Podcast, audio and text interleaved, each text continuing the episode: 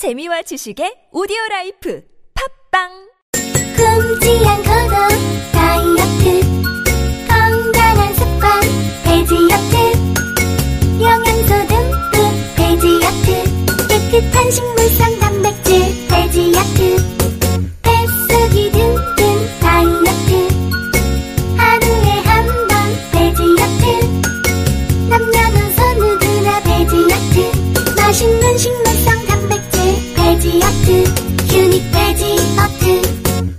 어제 먹은 술이 아직도 안 깨네. 요즘 누가 숙취로 고생해 숙취 해소제가 얼마나 잘 나오는데 먹었거든. 그래도 이 모양이야. 자 요즘 핫하다는 모닝 혁명 모닝 혁명? 숙취 해소는 기본이고 건강에 좋다는 노니가 들어있어 다음날 아침도 문제 없어 국내 기술로 개발된 제품이라 믿을 수 있다고 이제부터 술자리에는 모닝 혁명 꼭 챙겨야겠네. 술자리가 있다면 두 알로 간편하게 물과 함께 꿀꺽 편안한 아침의 혁명, 모닝 혁명. 안녕하세요. 뇌전증 지원센터 센터장 홍승봉입니다. 뇌전증 도움 전화 1670-5775는 뇌전증 환자들에게 의료 정보를 제공하고 질병 관리, 사회 복지, 인권 옹호에 대하여 상담하고 지원하며 뇌전증에 대한 인식 개선 활동을 합니다. 뇌전증 치료, 학교나 사회의 적응 문제, 복지에 대하여 전화, 이메일, 방문 상담이 가능합니다.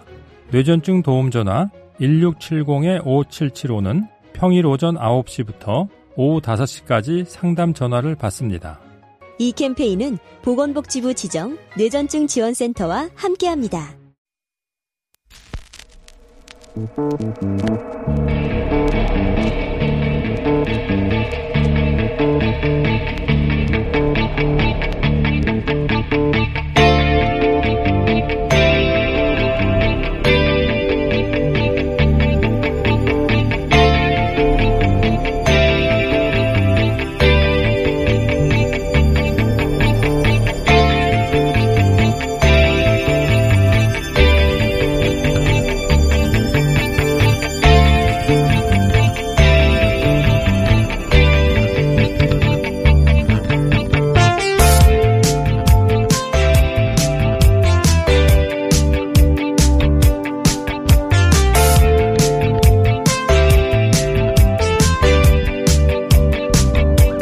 안녕하세요. 김호준입니다.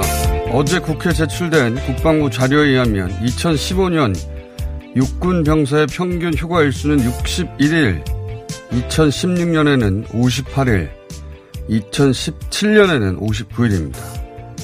2018년 전역병사 기준으로 좀 더 자세히 살펴보면 병가를 포함하지 않은 평균 휴가 일수가 54일인데 그중 포상 휴가, 위로 휴가가 각각 13일씩입니다.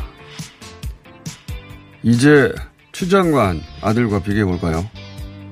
아들 서 씨 총 휴가 일수는 병가를 제외하고 39일, 육군 평균 54일보다 보름이나 적고 포상 휴가, 위로 휴가 평균이 각각 13일씩인데 반해 서 씨의 포상 휴가는 4일, 위로 휴가는 7일에 불과합니다. 평균보다 적게 쓰는 황제 휴가도 있습니까? 병가로 19일 연이어 쓴 데 대해 보통의 병사라면 불가능할 거란 주장도 있는데 병가가 아니라 그냥 일반 휴가를 20일 이상 붙여 사용한 경우가 2017년 한 해만 29만 6천여 명입니다.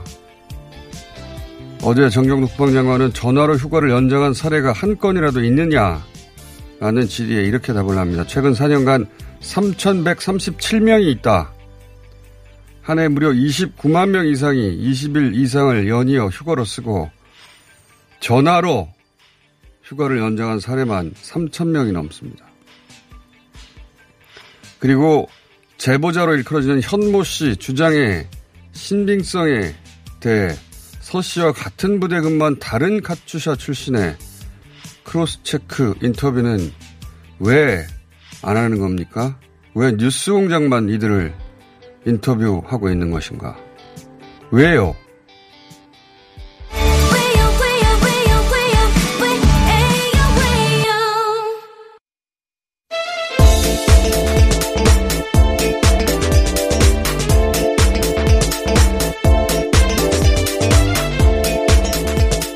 KBS 비밀입니다. 네. 국방부 자료가 자세히 나와서 말씀드렸는데 뉴스 공장에서도 한번 다뤘어요 이미 평균보다 더 적게 썼다. 더 적게 쓰는 특혜가 어디 있어요. 그리고 저도 이건 어제 처음 알았는데 어, 20일 이상 휴가를 붙여 쓰는 경우 이제 과거 군대를 자꾸 생각하는데 그렇지가 않아요. 2017년 한 해만 해도 20일 이상 휴가를 연이어 쓰는 병사들이 29만 명이 넘습니다. 30만 명이 특혜를 받을 수는 없는 거 아닙니까? 그러니까 다들 자신이 군대 복무하던 시절 얘기를 하는 것이거나 아니면 군대를 안 간 사람들 얘기인 거예요. 통계가 이렇게 나왔으면 이야기가 끝나야 되는데 끝이 안 나잖아요. 전화로 휴가가 연장 가능하니 얼마나 얘기가 많았습니까? 국방부에서는 사유가 있으면 가능하다. 그 실제 사례가 3천 건이 넘어요. 이 사람들이 다 특혜일 수가 없는 거 아닙니까? 그리고 무엇보다 이해가 안 가는 건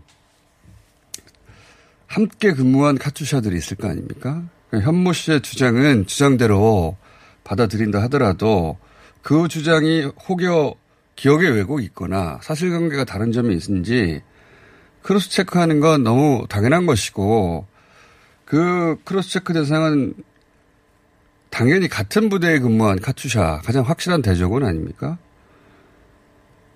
이걸 왜 뉴스 공장에서만 하고 있는지 모르겠어요. 오늘 또 한 사람 합니다. 뭔가 있는 것처럼 보이도록 계속해서 기사를 만들어 내려고 하는 그런 어떤 연합작전 아닌가 이것은 어떤 세력에 저는 그렇게 보여요. 그래서 오늘 또 한 명 인터뷰하고 이게 계속되면 또 인터뷰할 생각이에요. 예. 계속되면 그 부대 카투샤 출신 분들을 다 찾아내려고 합니다. 예. 참. 자, 코로나 상황 어떻습니까? 네, 전 세계적으로는 크게 다르지 않고 20만 명 이상의 확진자가 나오고 있고요. 인도 같은 경우는 지금 세계 2위 수준의 누적 확진자가 나왔는데 500만 명이 넘은 상황입니다. 인도는 이 추세가 계속되면 한 달, 한달 정도면 미국과 순위를 바꿀 수도 있겠어요. 네, 지금 하루에 네. 9만 명 이상씩 나오고 있습니다. 9만 명, 10만 명이니까 네. 그냥 단순 계산해서 10만 명이면 한 달이면 300만 명 아닙니까? 물론 10만 명까지는 안 나오는데, 어, 인도가 이렇게 가면 어쨌든 가장 많은 확진자가 나오는 네, 국가가 가능성이 가능성이 있습니다. 추세 유지되면 국내는 어때요? 국내는 어제 91명의 확진자가 보고가 됐는데요. 확실히 숫자가 많이 줄었다는 것을 느끼는 게 서울 경기만 해도 이제 30명대 확진자가 나왔고 나머지 지역은 다 한 자릿수이거나 아예 0입니다. 다행이네요. 예. 물론 뭐 오늘도 봐야 되고 주중 보통 수목이 올라가는 경향이 맞습니다. 있으니까 봐야 되긴 하지만 100명 이하가 지금 4일째인가 5일째 이어지고 있습니다. 다행이고요. 네. 자, 다른 얘기, 다른 뉴스 하기 전에 하토 나라가 당장 망할 것, 망할 것 같은 기사가 너무 많잖아요. 어, 그래서 그렇지 않다는 거 제가 외신 하나 찾아서 굳이 알려드려요. 예. 어제 영국 가디언즈 읽다가 제가 찾은 기사인데 기사 요지가 뭐냐면, 어, 사망률, 코로나로 인한 사망률은 경제를 위해서 어쩔 수 없이 지불해야만 하는 대가다. 이런 주장이 있어요. 이 미국도 그렇고 유럽에서도. 그 주장을 반박하는 기사예요. 그러니까 유럽에서 사망률이 높은 국가들에서 다들 비슷한 주장을 하는데 뭐 경제를 위해서 봉쇄를 풀 수밖에 없지 않냐. 그러다 보면 사망률이 높을 수밖에 없고 이런 얘기가 있거든요. 실제 거기서.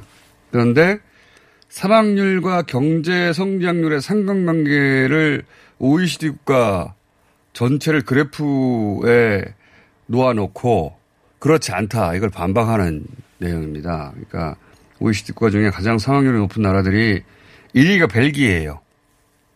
그래프를 보면.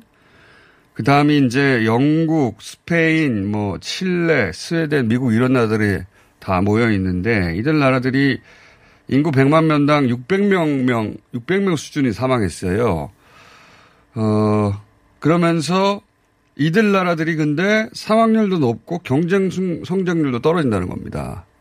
경쟁, 경제 성장률 폭이 크게 떨어졌다. 예를 들어 스웨덴 같은 경우는 거의 대놓고 봉쇄 조치 없이 우리는 경제를 유지하면서 일상을 유지하면서 사실상 집단 면역을 실시한다. 뭐 이런 나라 아닙니까? 네. 그래서 당연히 사망률이 높은데 그러면 스웨덴의 경제 성장률은 주변 국가인 핀란드나 노르웨이보다 더 높은 거 아니라는 거예요.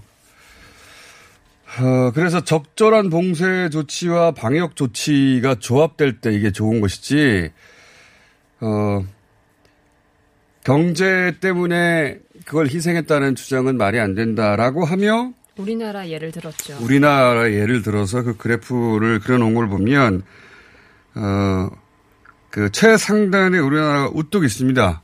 다른 나라하고 비교가 안 되게. 그러면서 우리는 OECD 국가 중에 사망률도 가장 낮고, 네. 다른 나라가 600명이면 우리는 6명 수준이고, 경제 성장률의 하락폭도 OECD 국가 중에 가장 낮다. 네. 그래서 경제와 방역 둘 다 가능하다라는 사례로 한국을 뽑아서 아주 자세하게 기사를 낸 게 있어요.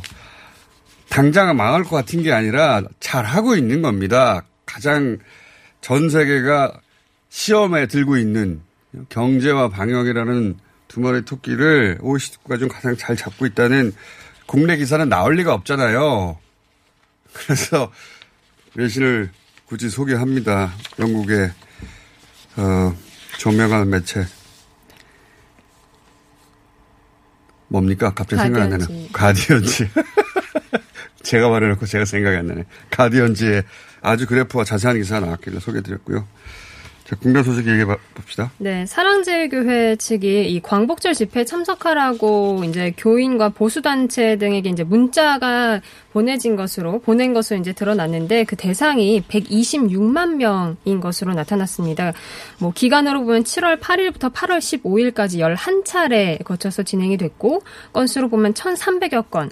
근데 그 가운데 자가격리 1300여 건이 아니라 1300만여 건이요. 네, 1,300여 아, 1,300만 여 건이고 네. 그리고 그 가운데 이제 자가격리 대상자도 포함이 돼 있습니다. 중요한 건 그런 게 아니고 사랑제일교회가 1300만 건의 문자를 네. 125만 명에게 보낸 거 아닙니까? 사랑교회 교인이 125만 명이 아니잖아요. 이건 사랑제일교회 한 곳이 도모할 규모가 아니다. 게다가 이런 문자 보내는 것만 해도 억대예요. 그러니까 돈이 어디서 나왔으며 어, 함께한 세력이 있다는 얘기입니다. 그냥 사랑 제일교회 얘기만 주구장창하고 있는데 그렇지 않아요. 그 얘기를 해두고 넘어갑니다. 네, 다음은요. 지금 이 폴더만 보더라도 교인이라는 폴더가 있고 뭐 보수단체라는 폴더 등등 여러 가지가 있다고 이제 어, 보도가 됐습니다. 거기가 무슨 센터가 아니잖아요. 교회일 뿐인데 어, 이런 명단을 확보하는 것도 혼자 할 수 있는 일이 아니에요. 당연하지 않습니까? 일개 교회가 어떻게 125만 명의 전화번호를 확보합니까? 그 세력의 연합인 것이고 그 앞에서 치어리더 역할을 했을 뿐이지. 근데 정광환 목사 얘기만 계속하고 있지 않습니까? 그렇지 않아요. 그리고 문자만 보내는데 교회가 무슨 억대를 씁니까? 자, 그 얘기는 앞으로 계속 이어가기로 하고요. 다음은요. 네, 그 이태원 클럽발 확진자가 확산됐을 때 그 거짓말을 했던 인천 학원 강사가 어 굉장히 주목을 받았었는데 그 무직이라고 속이고 동선도 당시 숨겼습니다. 그로 인해서 7차 감염까지 일어나는데 이분에서 검찰이 징역 2년을 구형했습니다. 그러니까 작은 거짓말이 얼마나 큰 피해를 입히는가. 그때 당시 이태원 초기에도 계속 얘기했지만 예, 이제 구체적 재판 에서도 드러나고 있습니다. 네, 자, 이분으로 해서 확진자가 80명까지 지금 나온 상황입니다.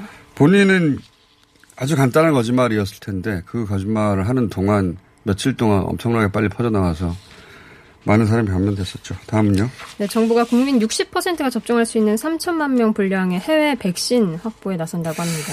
이건 저희가 전문가와 함께 얘기 나눠보겠습니다. 자, 다음은요. 네, 추미애 법무부 장관 아들 군복무 시절 그 휴가 연장 문의 내용이 군 서버에 남아 있는 것으로 밝혀졌습니다. 어제 서울 동부지검이 국방부 민원실을 압수수색해서 군 서버 기록을 확보했다 이렇게 밝혔습니다. 저는 참 아무것도 아닌 일을 키우는 방법도 가지가지라고 생각하는데 계속 말씀드리지만 민원실에 청탁을 넣는 경우도 있어요. 예. 여기 기사도 그래요. 민원실에 전화해 병가를 연장하는 방법을 문의했다는 의혹. 이게 무슨 의혹입니까? 아니 예를 들어서 일반 기업이라고 쳐요. 사장한테 전화해서 청탁을 했다. 이건 가능해도 그 회사의 콜센터에 문의해서 청탁했다. 게 말이 되나요? 권한이 있는 사람에게 내용이 들어가야 되는데 정말 이걸 의혹이라고 붙이는 거예요. 사건을 만들어내는 것이다. 콜센터에 문의했다고 똑같은 거거든요. 예. 국방부 문, 민원실에 문의하라고 있는 거죠. 청탁하라고 있는 게 아니잖아요. 너무 당연한 건데 그 뒤에 의혹을 갖다 붙이는 거예요. 다음은요. 네, 그 추장관 아들의 휴가 관련해서 당시 휴가가 정상적으로 연장됐음에도 미복귀해서 당일 휴가 처리를 했다라는 뭐 군, 군 간부가 뭐 이렇게 지시를 했다라고 현무 씨가 주장을 했었죠. 근데 이 검찰이 이 간부를 미 이사단 지역대 지원장교 대위 한 명을 이렇게 특정을 지었습니다. 저도 국민일보 기사 봤는데 네. 뭔가 숨어 있는 사람을 찾아낸 것처럼 하는데 네. 아무것도 아닌 기사예요. 원래 당직 사령은 그 부대 안에서 있는 겁니다. 근데 이 사람을 여기서 기사가 제대로 되려면 어떻게 같은 부대 사람인데 몰랐나? 인사과에서 이렇게 거꾸로 몰아야 되는 거고요. 그리고 이 기사를 보면 미복귀 당일 저녁 점호 시간 9시에야 어, 미복귀를 확인했다는 식으로 계속 쓰고 있는데 기본적인 사실관계를 이 기사는 호도하고 있어요. 복귀 당일은 23일 금요일입니다. 휴가가 끝나는 것은. 그러니까 현모 씨가 25일 일요일 밤에 알게 됐다고 주장하잖아요. 그렇다는 얘기는 병사가 부대에 돌아오지 않은 날이 3일째가 되는 날 비로소 알게 됐다. 이렇게 주장하고 있는 거예요. 이 기사도 계속해서 미복귀 당일, 미복귀 당일이라고 하는데 네. 미복귀 당일이 아니에요. 그날은 그날은 정상적으로 휴가 중이었던 거죠. 그거는 이제 주장이지만 현모 씨의 주장 그 현모 씨 말을 그대로 믿는다 하더라도 이날은 3일째 복귀를 안 한 날인데 부대가 몰랐다는 겁니다.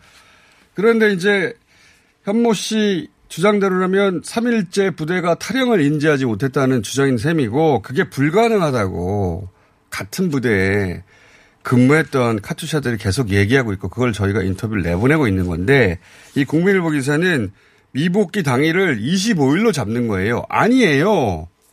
기본적인 사실관계를 호도하는 겁니다. 미 복귀 당일은 금요일 밤이에요. 네. 기본적인 사실관계를 호도하며 기사를 쓰니까 그 기사가 제대로 안 나오는 거죠. 그- 그 사- 읽는 사람은 자세한 내용을 모르면 또 뭔가 있나 보다 하게 되는 겁니다. 여기까지 할까요?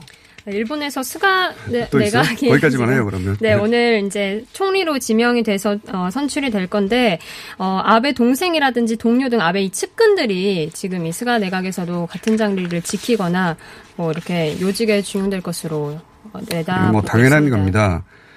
일본은 첫 번째로는 세습 정치 왕국이고, 예. 아베도 마찬가지고, 이인자인 아소도 마찬가지고, 어, 집안이 그냥 정치를 하는 거예요. 그 물려받는 겁니다. 식당 물려받듯이. 그 자체로 대단히 후진적이고, 어, 그리고 두 번째로는 여기는 또 파벌 정치거든요. 파벌이라는 게 자신은 파벌이라고 선언하고 시작하는 자기들끼리 그룹이에요. 그러면서 그 보스가 자리를 얼마나 따내느냐에 따라 역량이 결정되고 그 보스가 차기 총리가 되도록 그 파벌이 밀어주는 겁니다. 이건 자신들만의 그, 그 동네 용어로 나아바리가 있는 야쿠자하고 똑같은 작동 원리예요. 대단히 후진적인 시스템이고 그래서 자신들끼리 총리를 뽑아버리는 겁니다. 자, 영역, 영역 싸움을 조폭에 하듯이 우리는 파벌이라고 선언하고 자기들끼리 우리끼리 정치를 하는 것이고 그래서 실제 이번에 어, 연합한 파벌들이 자리 안배를 요구해요. 이제 스가를 위해서 우리 힘을 빌려줬으니 우리 자리 안배를 요구하고 실제 그 안배가 이루어집니다. 대단히 후진적이다. 여기까지 하겠습니다. TBS의 류밀이었습니다. 독수리 형제는 지구를 지키고 내 여자는 내가 지킨다. 다섯 달의 완벽한 설계. 하나면 충분해. 코엔자임, 오메가, 루테인, 히알루론산, 여성 바이타민, 여성을 위한 여성에 의한 하루 한 번 다섯 알의 완벽한 설계. 하나면 충분해. 여성 과거는 바꿀 수 없지만 미래는 바꿀 수 있으니까. 검색창에 하나면 흥분해. 어, sorry. 하나면 충분해. 오빠, 이번 명절 선물 코어업 어때요? 숙취 해소제를 두 배나 준대요. 선물을 두 배나? 이번 명절에는 면역력과 활력의 숙취 해소까지 선물할 수 있겠어? 코어업은 페루산마카의 아연, 그리고 멀티비타민까지 한 번에 들어있어서 다들 좋아하시더라고요. 선물 받은 분들은 먹은 날과 안 먹은 날의 차이를 확실히 아시겠네. 명절 기념 선물이 두 배. 면역력과 활력 그리고 숙취 해소까지 한 번에. 검색창에 코어업 검색하세요. 긁지 말고 뿌리세요 글루타셀 아직도 무작정 긁고 계신가요? 땀이 나고 민감해지면 신속한 피부 진정이 필요합니다. 이럴 때 긁지 말고 글루타셀을 뿌려보세요. 인터넷 검색창에서 리얼한 후기를 확인하시고 특허받은 글루타셀 스프레이를 만나보세요. 전국에 있는 글루타셀 취급 약국에서 구매하실 수 있습니다. 긁지 말고 뿌리세요 글루타셀 홍대리, 오늘 차 안 가지고 왔네? 음, 서울시 승용차 마일리지로 갈아탔거든. 승용차 마일리지? 서울시에서 자동차 운행 거리를 줄이면 포인트를 주는데 현금처럼 써도 되고 영화 보거나 책도 사고 자동차세 같은 세금 내는데도 사용할 수 있다고. 오, 운행 거리를 줄인 만큼 돈이 되는 거네. 김 대리도 얼른 가입해. 2020년 7월 9일부터 서울시 승용차 유일제 혜택이 종료되고 승용차 마일리지 제도로 운영됩니다. 미세먼지와 온실가스도 줄이고 혜택도 받는 서울시 승용차 마일리지에 많은 참여 바랍니다. 자세한 사항은 120 다산 콜센터로 문의하세요. 이 캠페인은 서울특별시가 함께합니다.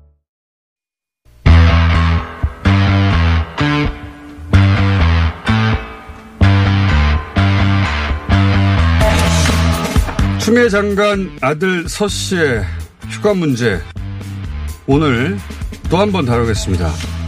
서 씨와 같은 시기에 같은 부대 주한 미 8군 한국군 지원단에 복무하신 카투사 한 분을 모셨습니다. 안녕하세요. 예, 안녕하세요. 네. 우선 굉장히 이제 첨예한 사안인데 본인이 이렇게 직접 인터뷰를 결심하신 이유부터 설명해 주십시오. 저 제가 이제 당시에 같이 복무를 했는데 네. 언론 마녀 사냥이 좀 심하다고 생각을 해서 나오게 됐습니다. 어, 마녀 사냥이라고 느낄 정도였다. 네, 많이 심하다고 생각을 해요. 어. 저, 제가 이제 같이 복무를 했을 때는 굉장히 성실하게 복무를 한 카투사인데 음. 어, 어느새 이제 황제 복무를 한 카투사로 둔갑이 된게 네. 어, 많이 안타깝다고 생각을 해서 나오게 됐습니다. 알겠습니다. 결심하신 이유는 알겠고. 근데 저희가 이제 벌써 이제 세 번째 만나고 있는데 앞에 어, 인터뷰를 하신 분이 어떤 얘기를 하셨냐면 H라고 할게요. 네. 그냥 기본적인 건 cross check 한번 해보려고 하는 거예요. 앞에 인터뷰를 하셨는데 혹시 그분만 그렇게 생각하는 게 아닌가 그렇게 생각할 수 있는 분들도 있으니까 같은 부대 근무하시는 분에게 어, 사실관계 몇 가지를 다시 cross check 하는 겸 여쭤보는 건데 금요일 당직병이 네. 그날 휴가 끝났는데 복귀하지 않았다면 저녁 8시 반 기준으로 미복귀를 당연히 그때 알았어야 된다. 맞습니까? 네, 맞습니다. 네. 그러니까 사고가 났다면 금요일 날 저녁에 났었어야 되는 거다. 그렇죠. 예. 그리고 그거를 25일 저녁까지 모른다는 거는 이 부대 시스템상 불가능한 것이 그날 23일 날 저녁에 당직병이 알아야 되고 그 다음 날 아침에 인수인계하는 당직병도 알아야 되고 아침 9시에 인수인계 한다면서요. 네. 그리고 그 다음 날도 알아야 되는데 그걸 어떻게 다 모른 채 지나왔단 말이냐. 그건 불가능하다 이렇게 얘기했거든요. 예, 저도 동의합니다. 네, 그 시스템 안에서 근무하셨으니까. 근데 이제 현모 씨 주장으로는 어, 카츄샤는 주말에 점호를 하지 않기 때문에 점호를 안 해서 몰랐다. 그걸 자신이 어, 일요일 날 밤 8시 55분이 되어서야 알게 되었다. 이렇게 얘기하는데 점호를 안 해서 몰랐다는 대목에 대해서는 어떻게 생각하세요? 이거는 좀 말이 안 되는 게 저희가 점호를 안 한다 이것뿐이지 인원 체크는 확실하게 이루어지고 아. 있기 때문에 어, 이건 말이 안 된다고 생각합니다. 똑같은 말씀 A씨가 하셨는데 하긴 뭐 카투샤가 아니라 모든 부대가 그래요. 모든 부대가 인원 체크가 가장 중요한데 3일째 부대 복귀하지 않은 인원을 모른다는 건 도저히 납득이 안 가는 건데 그런데 이제 아 카투샤는 점을 안 하니까 모를 수도 있나 보다 이렇게 이제 착각하시는 분들이 있는데 그렇지 않다는 거죠. 네, 전혀 그렇지 않습니다. 알겠습니다. 자, 그럼 이 대목 어떻습니까? 모르는 장교가 일요일 밤에 자신이 전화 한 20분 후에 와가지고 휴가 연장을 지시했다. 라고 이제 현모 씨가 주장하셨는데. 네. 그 취지는 그런 거죠. 이제 갑자기 3일째 미복귀한 병사, 사관한 병사를 상급부대에서 급하게 쫓아와서 뭔가 안 되는 걸 되게 했다. 뭐 이런 취지로 현모 씨는 주장하신 걸 텐데 그런데 이제 이 대목에 대해서 앞에 인터뷰하신 A 씨는 얼굴을 모른다는 게 나는 이해가 안 간다. 그렇게 말씀하셨거든요. 네. 어떻게 생각하세요? 저도 그렇게 생각을 합니다. 인사과 선임병장이면은 네. 어 일단 부대 생활도 굉장히 오래를 한 사람이고 네. 그리고 지역대랑 인사과가 꽤 가까운 편인데 얼굴 모르기 힘들 텐데 알겠습니다. 그 정도로. 그 대목을 이상하다고 했기 때문에 앞에 인터뷰했던 A 씨가 저희랑 인터뷰하면서 그 얼굴 모르기 힘든데 라고 말씀하셔서 제가 한번 다시 여쭤봤는데 네. 본인도 그렇게 생각하신다는 거죠. 네 그렇습니다. 알겠습니다. 제가 이, 이것도 여쭤볼게요. 현모 씨는 또 그런 주장도 하셨어요. 3일째 미복귀 상태.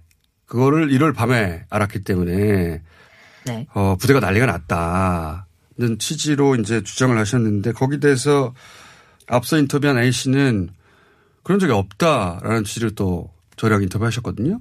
네. 본인은 같은 부대에 있었으니까 네. 같은 부대에 있는 서 씨가 미복귀해서 부대가 막 발칵 뒤집혀졌다든가 그런 일이 있었다면 기억이 당연히 하실 거 아니에요. 저희는 난리 난 적 없습니다. 알겠습니다. 예. 현모 씨의 주장은 3일째 복귀하지 않는 병사에 대해서 자신이 어떻게든 뭐 야식 장부라든가 그런 방식으로 해결해 줄 테니 얼른 돌아오라고 그렇게 이제 서모 씨에게 했다는 주장이거든요. 네. 근데 이제 앞에 인터뷰하신 A 씨는 야식 장부나 이런 걸로 해결하는 게 불가능하다. 그리고 그걸 왜 해결하느냐. 당직 사령에 보고해야 될 사항인데 영창 간다. 이렇게 얘기하셨거든요. 네.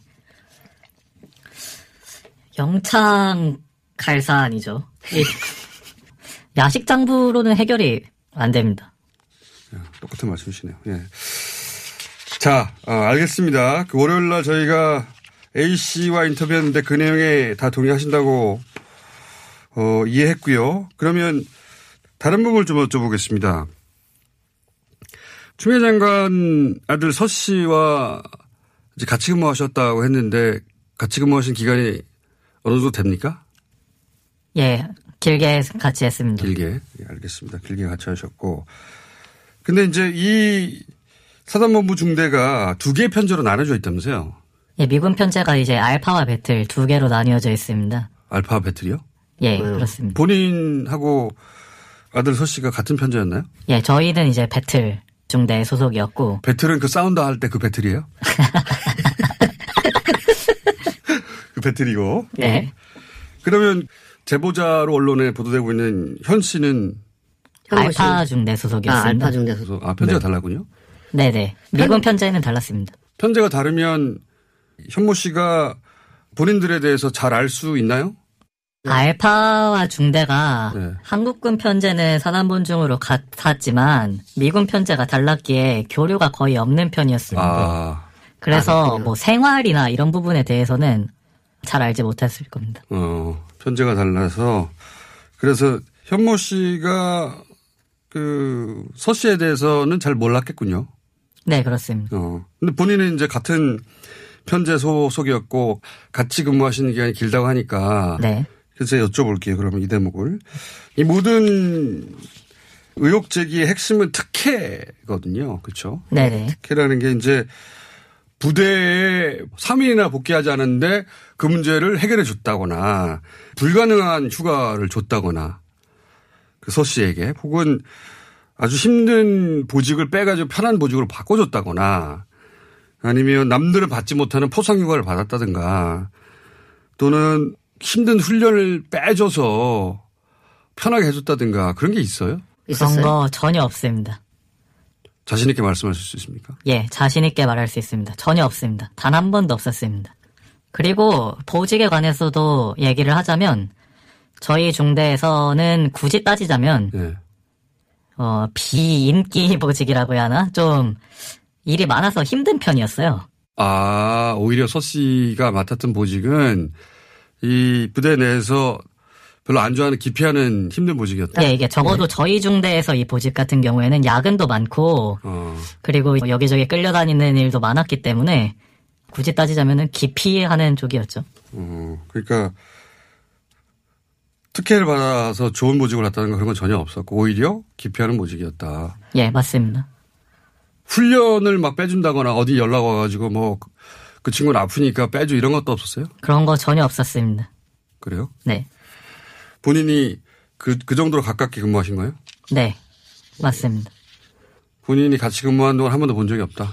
네, 한 번도 본 적이 없습니다. 이제 이런 질문을 드린 이유가 뭐 특혜가 있었냐 이게 계속 나오니까 그 질문을 드린 건데 그러면서 이제 뭐 일부에서는 저렇게 특혜를 받은 거 보니 뭐 군생활 안 봐도 뻔하다 이런 식의 얘기도 있잖아요. 네. 본인도 뭐 그런 커뮤니티에서 그런 얘기 보셨을 텐데 네, 많이 봤습니다. 뉴스로도 보고. 그런 비아냥에 대해서는 어떻게 생각하세요? 아, 말이 안 된다고 생각하고 또 악의적인 보도나 이런 게 이제 좀 큰 역할을 하지 않았나 그렇게 생각을 합니다. 당시 같이 생활을 하던 배틀 중대 카투사라면은 모두 알고 있을 텐데 서 씨는 굉장히 모범적인 생활을 한 카투사였어요. 어. 그러니까 이게 직접 봤는데 그렇지 않았다라고 경험을 같이 하셨던 분들 입장에서는 좀 억울하게 느끼셨나 봐요, 오히려. 그러다 보니까 이제 인터뷰까지 하신 걸로 이해했고요. 이건 어때요? 그러니까 평창 통역병을 청탁을 했다는 식의 보도가 있는데 물론 이제 추미애 장관 측에서는 어 그렇지 않다. 선발 과정이 어땠는지 문의했을 뿐이지 본인들이 뭐 청탁해서 뽑히고 말고 할 수 있는 상황이 아니다. 네. 이렇게 얘기했는데 어떻게 이해하고 계십니까? 청탁은 불가능하다. 이유는 네. 당시에 이제 뭐 다들 아시는 것처럼 제비 뽑기를 했는데 네. 이 제비 뽑기가 현장 제비 뽑기였어요. 그래요? 아, 모두가 모르는 가운데 현장에서 네, 그 극장이 있는데 네, 극장에서 현장 제비 뽑기를 했기 때문에 네, 청탁을 해가지고 통역병을 간다는 네, 말이 안 된다고 생각을 합니다. 알겠습니다.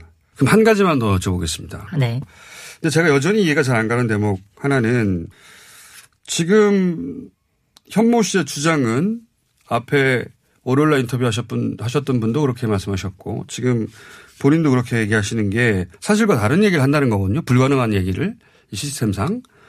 이 현모 씨는 왜 지금과 같은 주장을 하는 걸까요?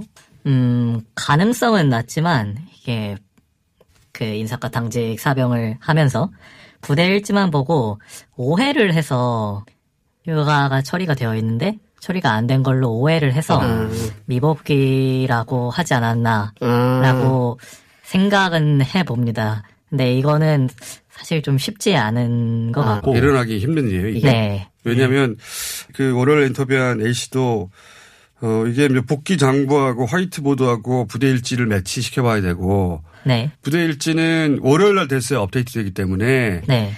어 그냥 부대 일지만 보고 미복귀라고 판단했다는 건 참 납득하기 힘들다. 뭐 그런 취지로 말씀하셨는데 비슷한 생각이신 거죠?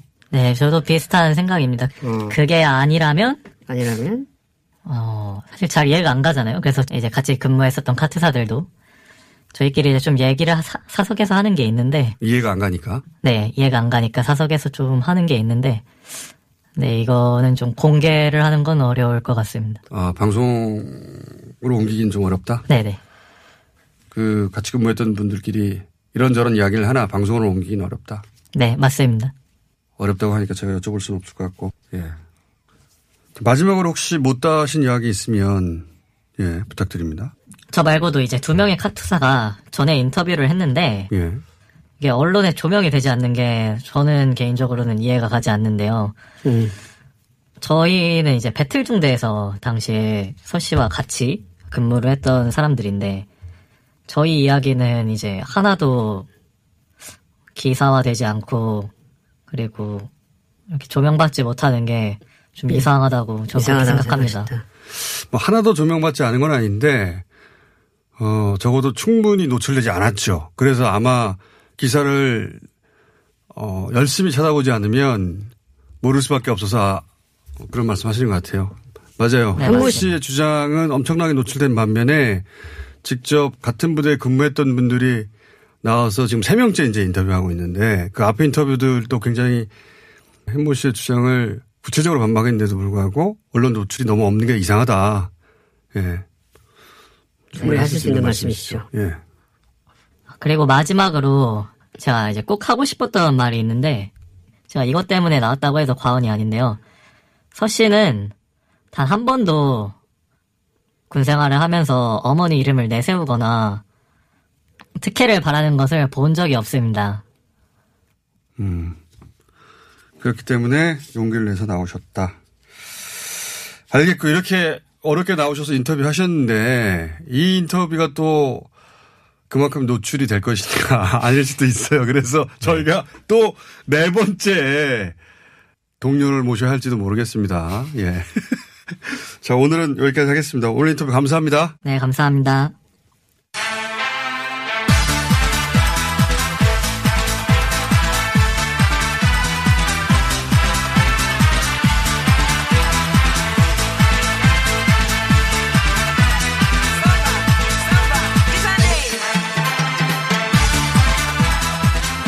자, 이재용 부회장이 기소된 지 한참 됐는데, 그, 기소 내용을 분석하는 기사는 거의 없죠.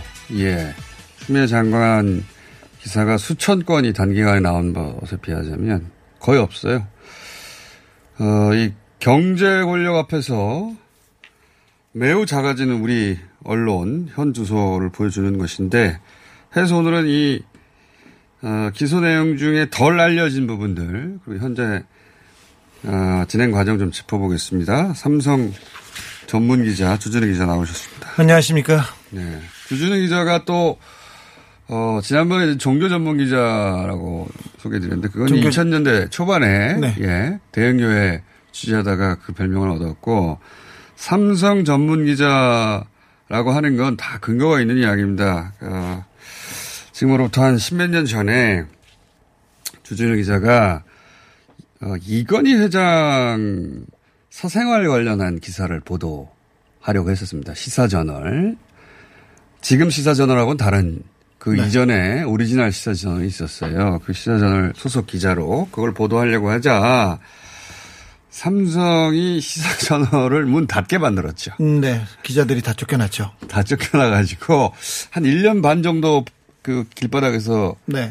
기자들 전원이 뭉쳐서 다시 어, 매체사를 만든 게 시사인입니다. 예, 그러니까 당시 어, 이건희 회장 저는 무슨 내용인지 아는데 방송에서는 뭐 할 필요가 없는 것 같고 다시 하여튼 그런 이건희 회장 관련 어, 사생활 기사를 내려고 하다가 회사를 공중분해시킨 당사자예요 주진우 기자가.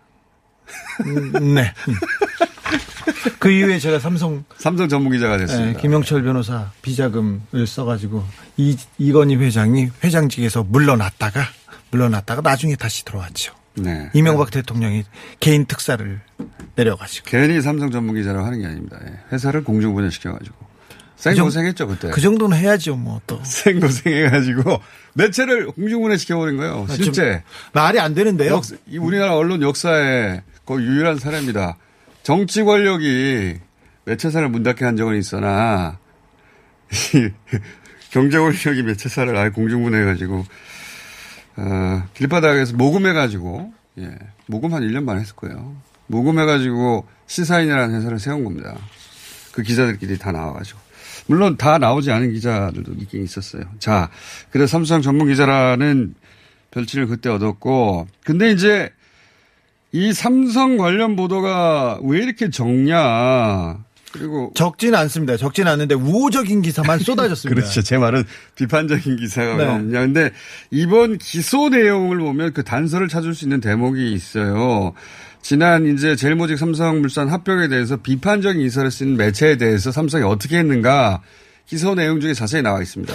어, 사실 수사는 훨씬 더 심도 있게 돼서 많은 언론에 어, 광고비를 주고 어떤 기사가 나왔고 어떻게 막았다 이런 내용을 취재했는데 공소장에 나온 부분은 메트로라는 메트로라는 무까지 무까지 사례로 나온 거예요. 네, 사례인데 사례로. 여기서 최지성 그러니까 그 미전실에 굉장히 네. 중요한 사람에 대한 얘기를 합니다. 얘기를 해서 좀 비판적인 기사가 나오자마자 메트로 신문사한테 편집장을 네, 사장한테 전화를 해가지고요. 소속 편집국장을 해고하지 않으면 광고 협찬 다 끊겠다 이렇게 하면서 압박했습니다. 이게 이제 기소 내용이 들어 있어요. 이런 네. 거 자세히 얘기해야 되는 거 아닙니까? 언론사 들뿐만 아니라 기자협회가 들고 일어나야 되는 거 아니에요? 지금? 기자협회나 언론단체가 이런 일 가지고 들고 일어나야죠. 그러니까 아니 일개 기업이 비판했다고 해가지고 전화해서 편집장을 바꾸라는 일은 청와대도 못하는 일이고요. 누구도 못하는 일입니다. 아니 삼성은 합니다. 그래서 결국 어떻게 됐냐면요. 메트로가 어, 어떻게 했냐면은 조금 있다가 어, 전경련 있지 않습니까? 예. 전경련을 동원해서 동원해 가지고 사이비 언론 실태 조사 결과를 발표합니다. 어? 예. 그두 달 후에요. 두달 후에 바로 그러니까 삼성이 화나고 나서 야 저거 조치해 그러니까 저거라고 전경- 했겠어요. 예. 네, 정경련이 나서서 이렇게 사이비 행태를 이렇게 얘기를 하다가 가장 사이비 행위가 심한 언론으로 메트로를 꼽습니다. 네. 그리고 연합뉴스하고 매일경제에서 사이비 언론 퇴출해야 된다는 기획 기사가 쏟아집니다. 네. 결국 10월 달에 대주주 바뀌었고요. 그 다음에는 그 편집국장 바로 날아갔습니다. 아니 뭐 이건 별일 아니죠. 시사 저널 아예 폐쇄시킨 폐관 사실상 폐관이죠. 이름은 남아 있지만 예. 자 그런 일이 있었다고 구체적으로 공소장에 나와 있으면 이거 가지고 삼성 언론 장악 이거 가지고 한 한 달짜리 아닙니까? 사실 이 문제 가지고 지금 언론단체에서 기자협회에서 들고 일어나야 되는데 기자협회에서 기자회견하고 삼성에 규탄한다고 해야 되는데 근데 이제 구체적 사례 또 보면 저런 네. 것도 나와 있어요.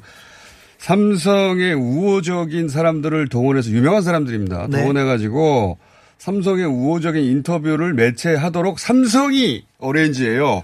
매체사가 그 사람을 어, 잡아서 인터뷰하는 게 아니라 그 어레인지를 삼성이 했다는 사례도 나오고 있죠. 아, 그 수사에서는 뭐 소설가도 있고요. 그리고 영향력 있는 사람, 사회 저명 인사들이 다 나서서 그런 분들이 얘기해야 또 네. 예. 어, 어, 이 사람까지 나섰어? 이런 사람들이 쳐보면요 많이 나옵니다. 그런데 여기에서 나온 그 사례는 공정거래위원장이었습니다. 노데레 씨. 예. 전- 노데레 씨인데 이분이 공정거래위원회는 이걸 검찰을 검 어, 재벌을 잡는 검찰이에요. 재벌계 재벌을 재벌의 담합이나 그러니까 다 재벌을 감시하는 사람이 나와서 내가 나와가지고 기고를 하는데 그 기고문을 기고문을 기고도 하고 인터뷰를 합니다. 인터뷰를 하는데 그 인터뷰를 삼성이 잡아줬고요. 내용도 다 삼성이 써줬습니다. 그러니까 그리- 이런 게 이제 그 소위 어 제일모직 삼성물산 합병 승계를 위한 것이다라고 네. 하고 있는 그걸 위해서 삼성이 했던 일들은 굉장히 구체적으로 적시되어 있는데 그러면 이것만 가지고도 기사 쓸 거 많잖아요. 예. 그 당사자한테 직접 찾아가 가지고 그런 적 있냐고 물어보기도 하고 지금 그 민원 씨를 전화한 것도 의혹이라고 하는데 네. 이건 의혹이 아니라 매우 구체적인 거 아닙니까? 예. 인터뷰 100만 번 할 수 있겠구만. 이거 가지고도. 아 그럼요. 예. 네. 어, 여기 이뿐만 아니라 친 삼성 인사들은 나서는 것 뿐만 아니라 좀 반삼성. 어우 저 사람까지 나서 이 사람들도 인터뷰를 주선하고요. 그 다음에 내용까지 내용까지 거의 다 써줬는데 이건- 그대로 나옵니다. 이건 추정이 아니라 예. 그냥 공소 내용에 나오는 것들입니다. 그리고 네. 어떤 내용은 어, 언론사들한테 쭉 뿌려가지고 광고비를 뿌려서 4일 동안 그 당시 4일 동안 36억 원을 뿌렸는데 어떤 기사를 보면요. 토시 하나, 토시 하나 안, 안 틀리고 똑같아요. 똑같아. 아, 삼성이 써준 것과? 네, 써준 거 똑같아요. 누구는 어떻게 말했다 이런 거 있지 않습니까? 네. 그거 다운표까지 똑같습니다. 그게 무슨 언론사입니까? 삼성이 뭐. 광고주지. 네. 이 얘기를 해야 되는 거 아니에요? 아무도 안 하니까 우리가 하는 겁니다. 자. 그 얘기하고, 오, 시간이 벌써 이만큼 지났네요. 아니, 네. 이제 해야죠. 지금 3분밖에 안 남았어. 그러면 중간에 얘기 건너뛰고, 왜냐면 또 얘기할 거거든요. 우리가 끈질기기 때문에 또 얘기하고 또 얘기하고 할 거예요, 이 얘기는. 근데, 어, 이 기소의 본질이 결국은 이제 삼성이 주주들 모르게 4조 대 분식 사기를 치고 그랬는데 그게 사실은 이재용 부회장 혼자만의 이익을 위한 것이었고 그걸 이재용 부회장이 주도했다 이런 얘기 아닙니까? 사실 회사의 주인이 주주 아닙니까? 근데 주주는 주주도 모르고 회사도 모르고 회사의 이익과 주주의 이익과는 상관없이 오직 이재용을 위한 합병이었습니다. 그런데 자, 여기까지 하고요. 아니 1분밖에 안 남았기 때문에 네. 제가 제일 궁금한 게 이 대목이에요.